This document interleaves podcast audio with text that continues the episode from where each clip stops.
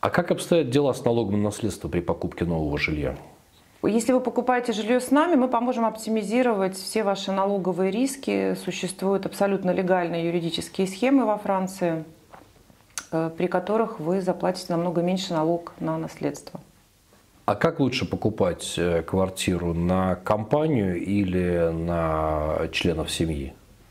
Знаете, существуют нюансы. Зависит от того, вы хотите жить в этой квартире сами или у вас цель купить квартиру и максимально ее сдавать, получать прибыль на Лазурном берегу Франции.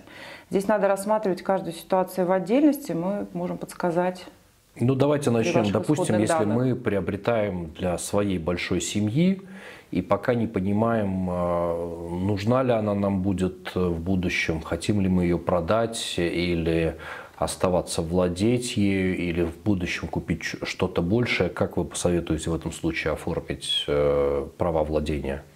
Вы знаете, здесь, наверное, зависит от возраста все-таки ваших членов многочисленной семьи. Если у вас несовершеннолетние дети, и, в общем-то, вы считаете одной семьей, это одна история.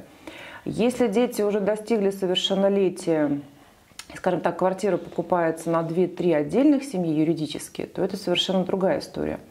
И здесь очень интересный возникает момент, как избежать налога на богатство. Потому что если мы говорим о какой-то серьезной большой вилле на большую семью, например, родители, взрослые дети, уже внуки, то здесь можно оптимизировать и не платить налог на богатство, зарегистрировав компанию, которая будет управлять вашей недвижимостью. А вы все будете совладельцами этой компании.